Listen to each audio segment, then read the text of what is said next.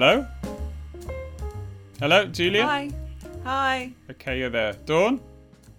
Oh, sorry, I was on mute. Yeah. Hmm, 2020 strikes again.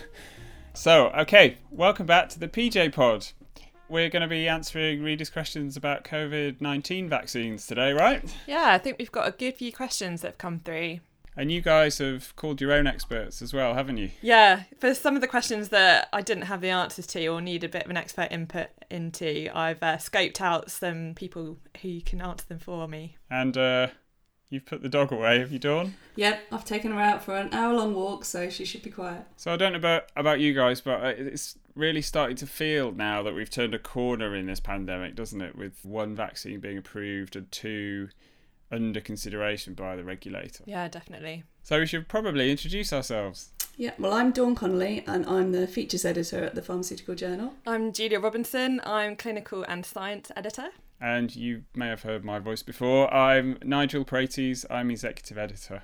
So, Julia, it's been an exciting few weeks. Yeah, really exciting. It's kind of crazy to think that this time last year we knew nothing about this COVID 19 virus, and now there's just so much information and so, so many new pieces coming out every single day it's been really tough trying to keep on top of it all. But I guess it's quite hard to get reliable information, isn't it? Yeah, it's odd because a lot of the results have actually been announced via press releases from um, the pharmaceutical companies and they haven't actually been peer reviewed. And that's normally a big no no for us. We'd always want stuff that's published, is peer reviewed.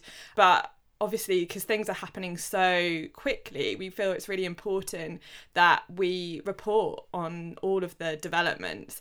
And although we're still waiting for all of the data so we've still got some data to come through about efficacy and safety there's been lots to delve into but obviously, you can't overstate the progress that has been made over this year in terms of developing these vaccines. It's pretty incredible, isn't it? Yeah, it's amazing. I mean, normally you're looking at 10 years to develop a vaccine from start to finish. And so the Pfizer BioNTech jab apparently is the fastest vaccine to go from concept to reality. And it's taken only 10 months to follow the same steps that normally span an entire decade.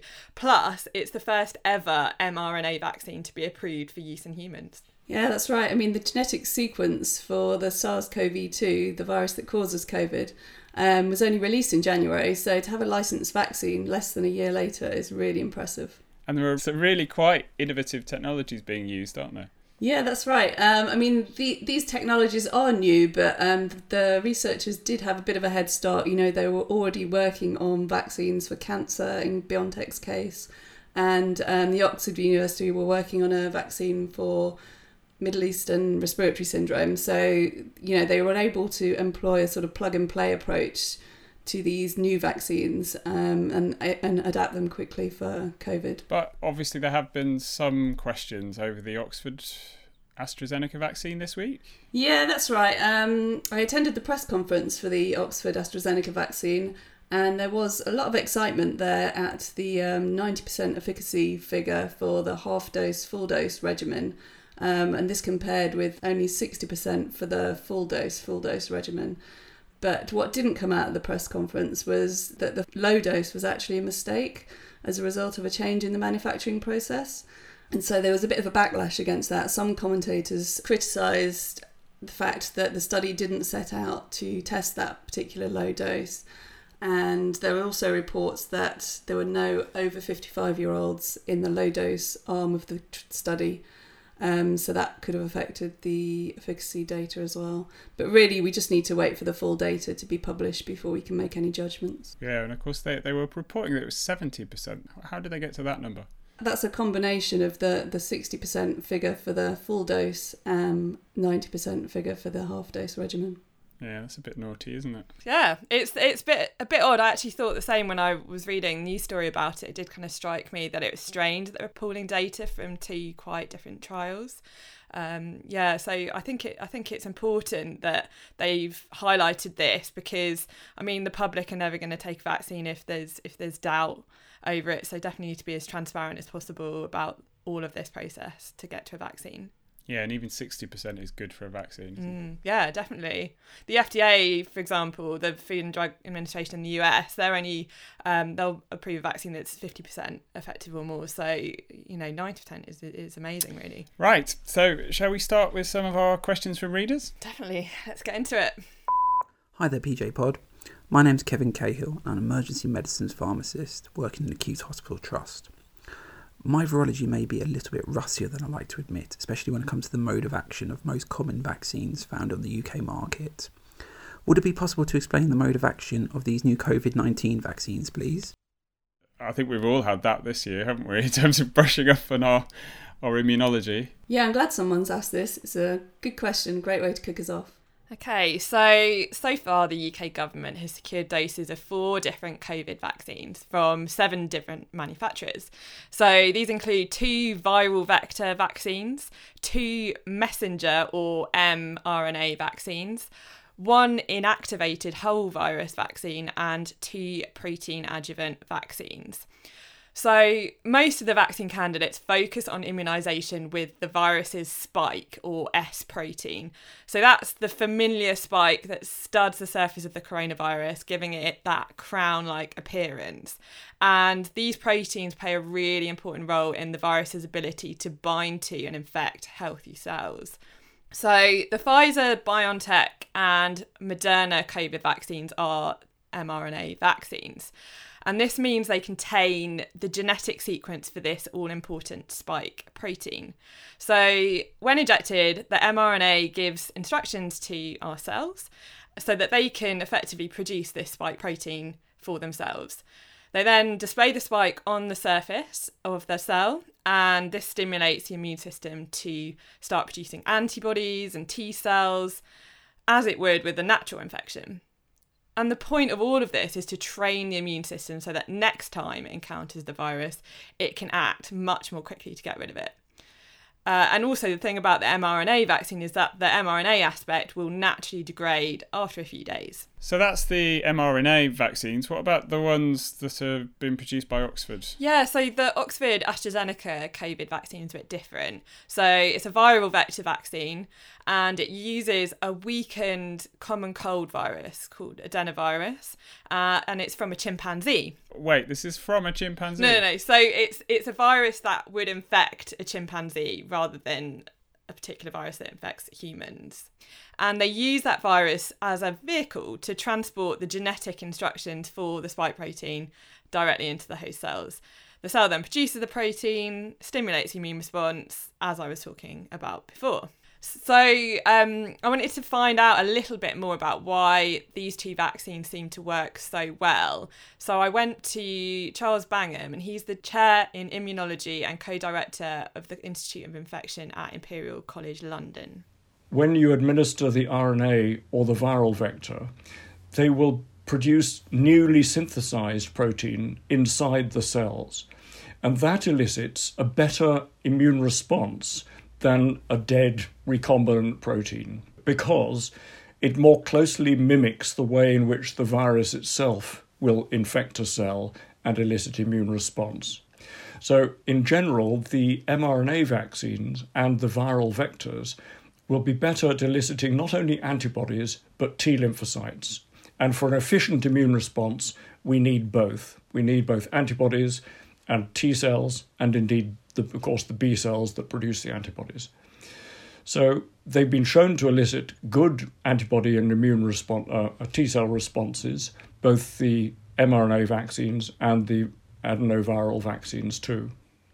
So when he was talking about the dead recombinant protein, was is that a different type of vaccine? Yeah, I think he was comparing it to some of the other types of sort of vaccine technology that could potentially be used and, and using it as a way to explain why we've had such good um, results from RNA and viral vector vaccines hasn't there been some bluster on the internet about these mRNA vaccines interfering with our own genetic material? Yeah, this has been one of the sort of many myths I think that's been circulating about it, but I wanted to find out for sure. So I asked Charles whether he thought it's something we should be worried about.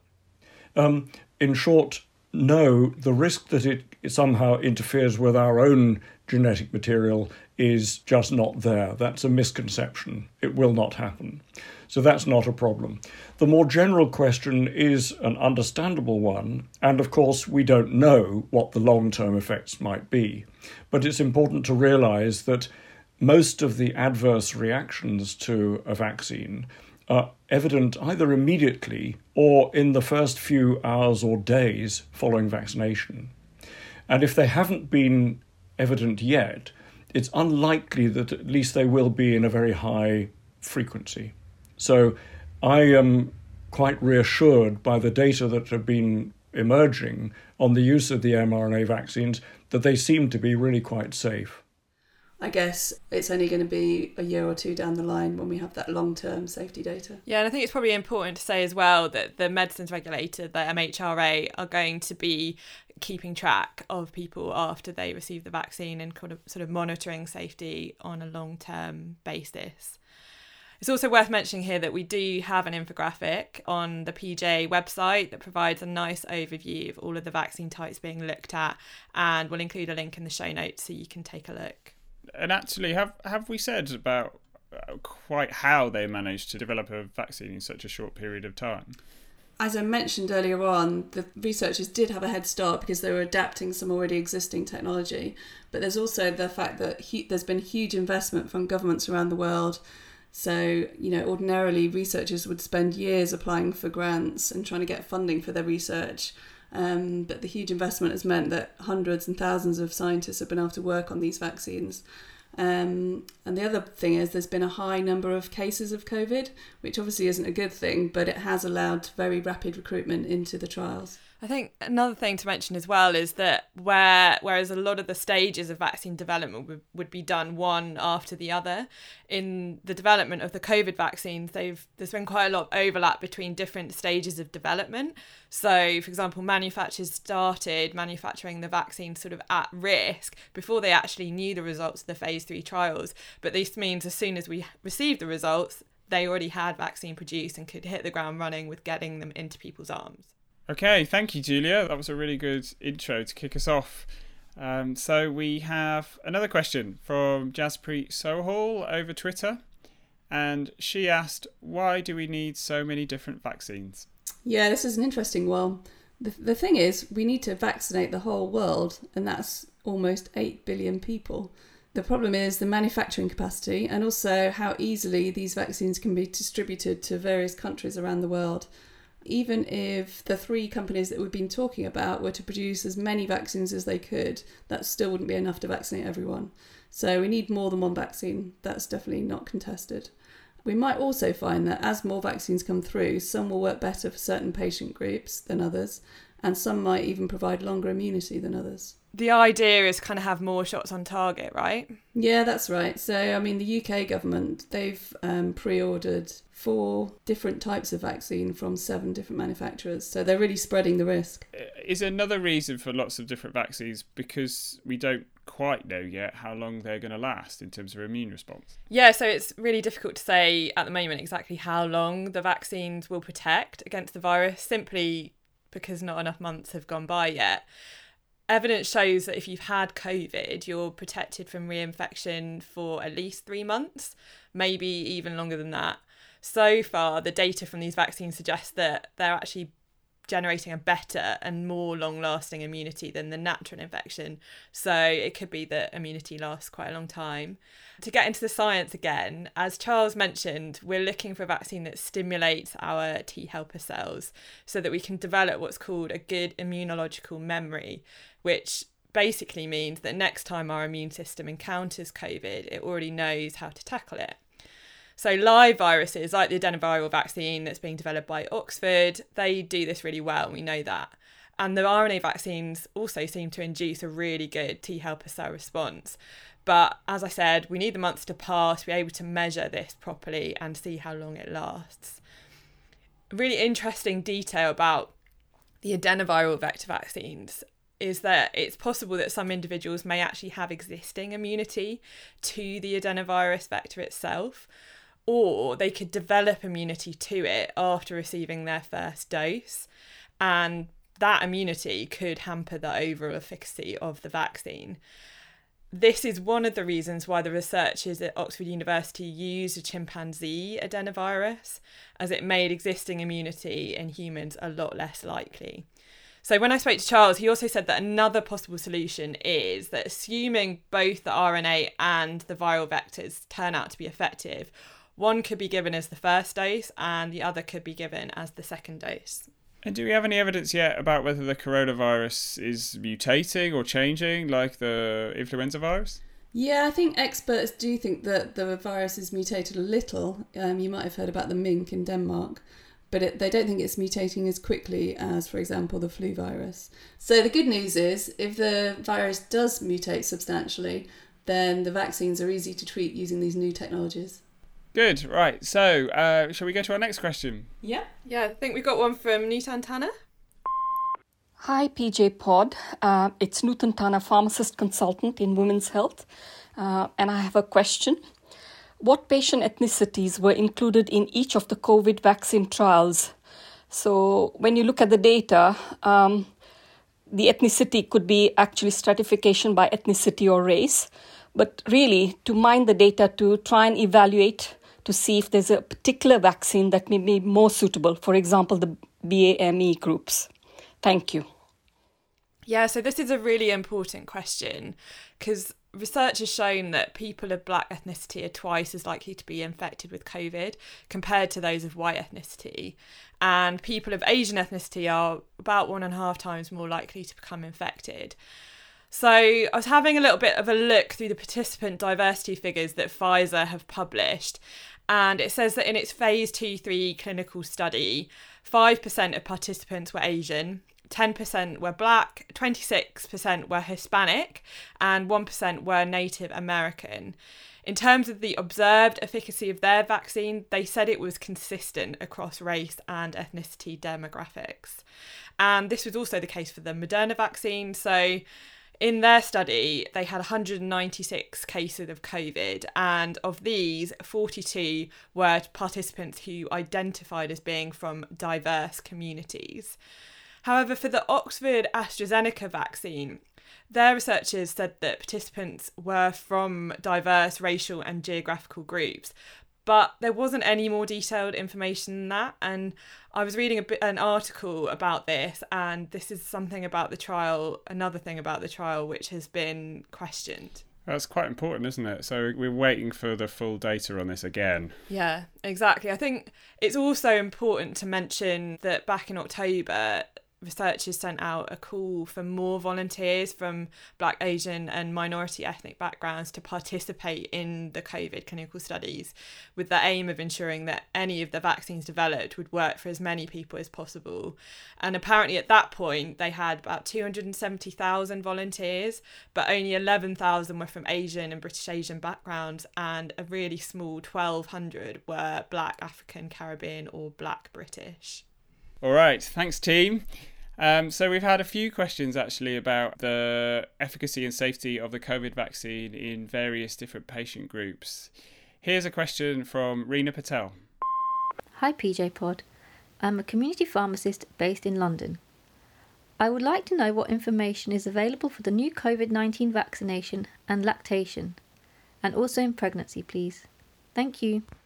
Yeah, I think that's a really good question from Reena because um, a lot of people ask be asking pharmacists about that. Okay, so all the trials that we've been talking about, women that were breastfeeding or pregnant were excluded from. So there's actually no data for the vaccines in this group of patients. Now, Public Health England say that although there isn't a known risk for giving these um, vaccines in pregnant or breastfeeding women, there isn't enough evidence of their use. So they recommend that pregnant women should wait until they've had their baby before they receive the vaccination. Really? So you'd have to wait? I didn't know that. Gosh. Yeah, and presumably until after you've finished breastfeeding as well. It's likely that companies will research this um, in due course, but First of all, they'll need to do some um, reproductive toxicity studies in animals, and I don't think that that has been done yet either.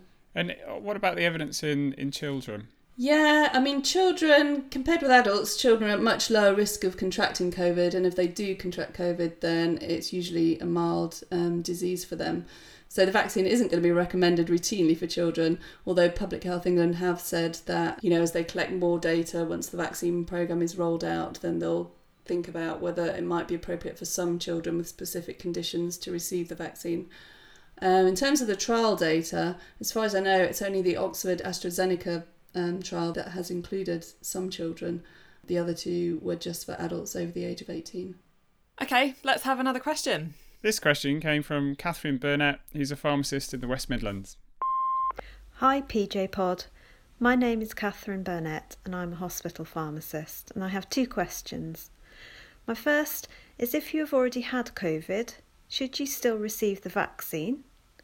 And secondly, if you receive the vaccine but then later on catch COVID, is there a risk that you will be more unwell than if you had not had the vaccine? Good question. Um, well, the answer is yes, you should still receive the vaccine if you've already had COVID. Um, they've looked at this in clinical trials, and there's no safety concerns associated with receiving the vaccine if you've already had COVID. And also, you might get a better immune response from the vaccine than you would produce naturally from having the virus.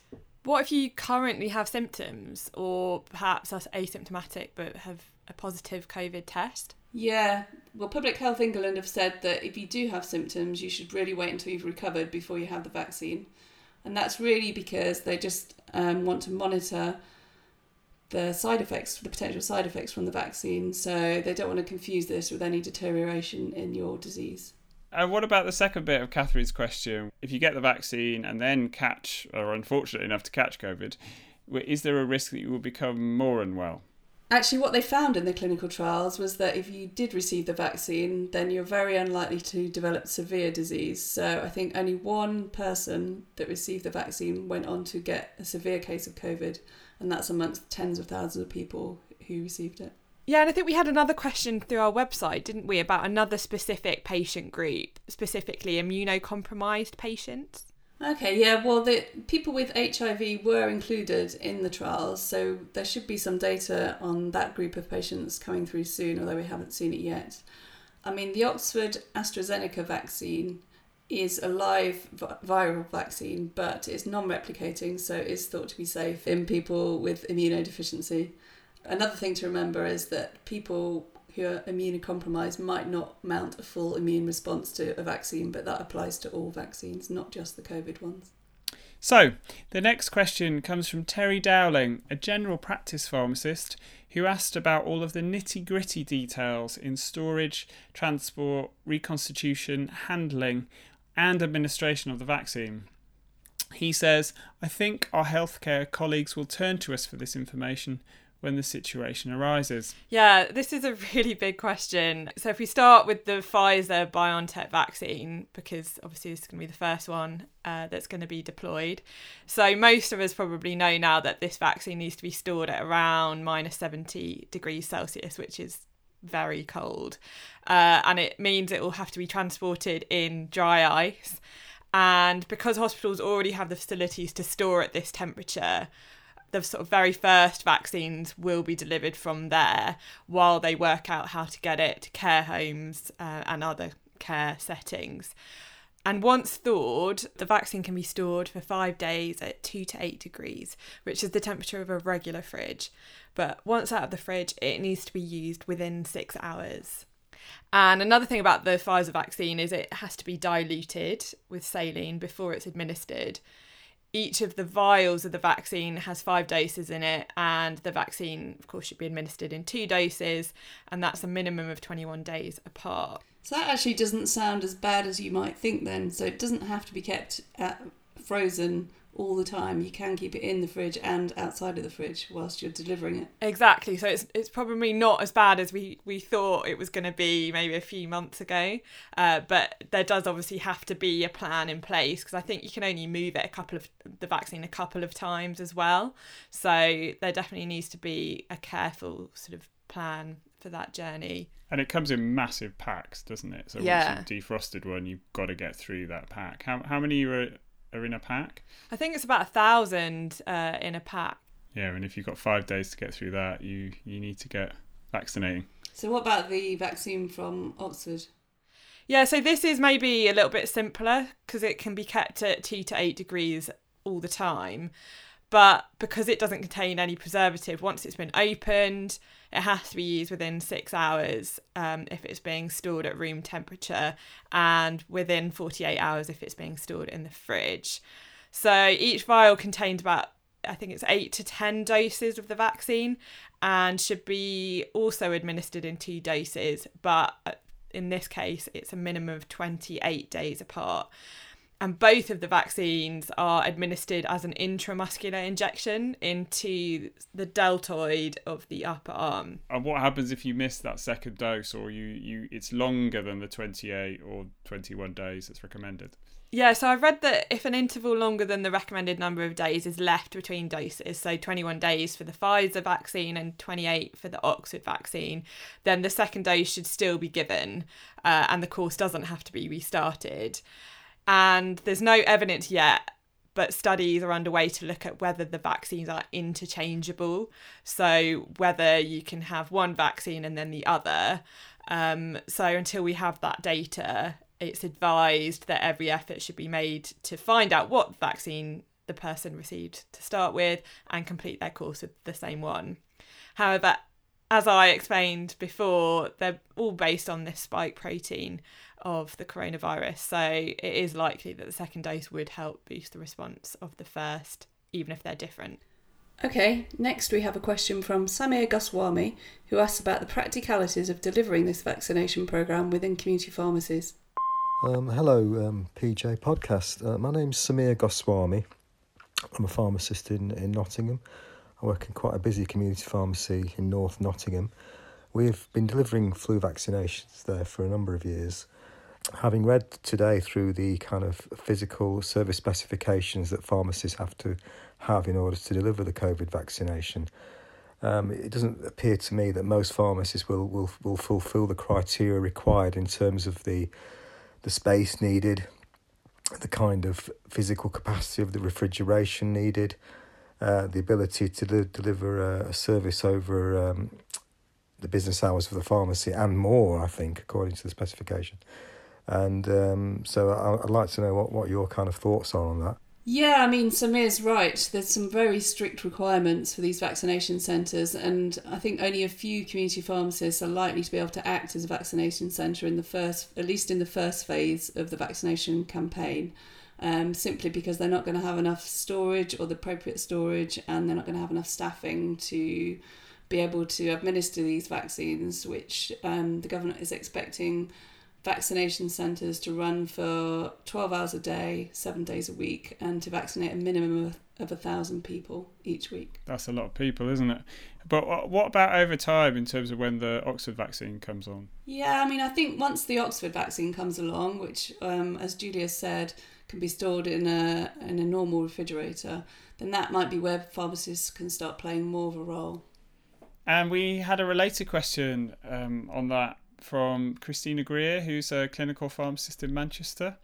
And she was she was asking when can we receive the vaccine, which um, I'm presuming was meaning pharmacists there and she was saying that she worked in integrated care settings. Yeah, that's a really good question from, Christina. You know, pharmacists are working on the front line, so um, they are going to be one of the among the first groups of people to be offered the vaccine. Just this week, the JCVI, which is the committee that advises the government on vaccines, um, published the priority list, um, and top of that list is care home residents and workers. And after that, it will be people over the age of 80 as well as health and social care workers, which should include pharmacists. That's not that's not quite how it's being rolled out, init- at least initially, though, is it? Yes, that's right, Nigel. There seems to be some problem getting the right number of doses to care homes in England, whereas in Scotland they're just going to split the packs and vaccinate the residents early on.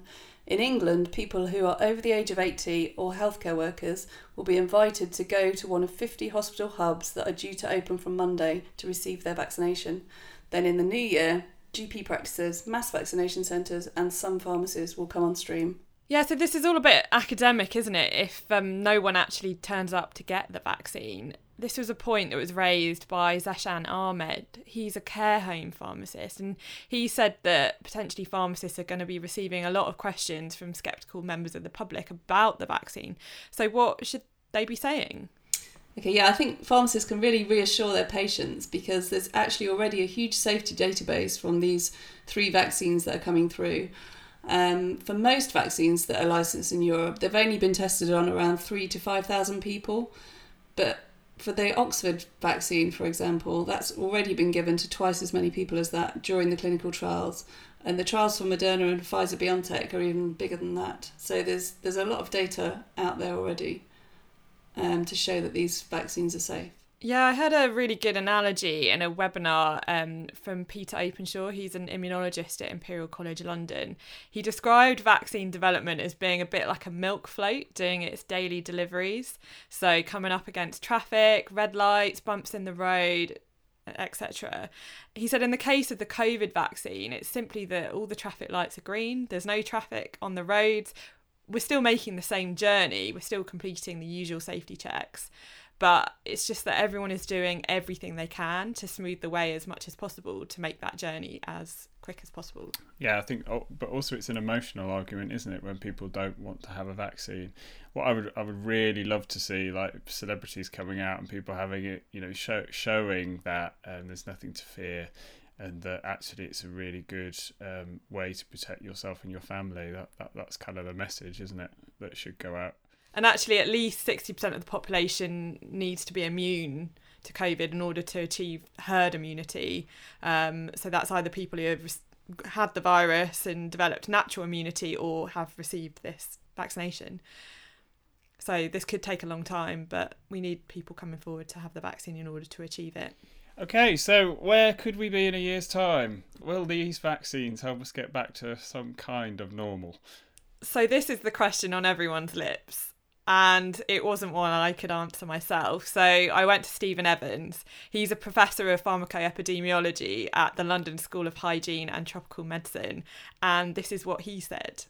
So, in a year's time, it will depend on how much virus is about, together with the R number at that point, as to whether that pool of virus is increasing or decreasing. And assuming all goes well, whatever virus is about is likely to be decreasing in a year's time. And it may be that we're able to suppress the virus in the UK to very low levels. The big issue then will be whether we have succeeded in suppressing the virus globally. It's no good having really good vaccination rates uh, here, and if immunity doesn't last, indefinitely, and the rest of the world, low and middle income countries, are deprived of the vaccine, then we will suffer as well. We're in this in a global situation. Stephen also said that in the short to medium term, even once people start to be vaccinated, we will still need to be doing all of the things that we've been doing for the past year. So that's hand washing, that's wearing our masks, that's carrying out social distancing and all those other measures in order to continue to limit the spread of the virus. That can't just stop now that we have a vaccine. So we won't be going back into the podcast studio anytime soon. Sadly not. Zoom it is for the foreseeable future. On the plus side, Dawn, we've all really enjoyed seeing your dog prancing around in the background. So I hope we've provided some clarity there to the people that submitted their questions. Thank you to everyone who took the time to write in to us. Yeah, and keep sending them in. You know, if we get enough, we might do another podcast. I'm sure there's going to be loads to discuss in the coming weeks. Yeah, this podcast will probably be out of date in a week or two anyway. So we're undoubtedly going to be doing more of these Q&A podcasts. So if you have any questions, do get in touch with us on Twitter or the email addresses will be in our show notes. And even more importantly, subscribe and leave a review. Thanks so much for listening. Thank you. Bye. Bye bye.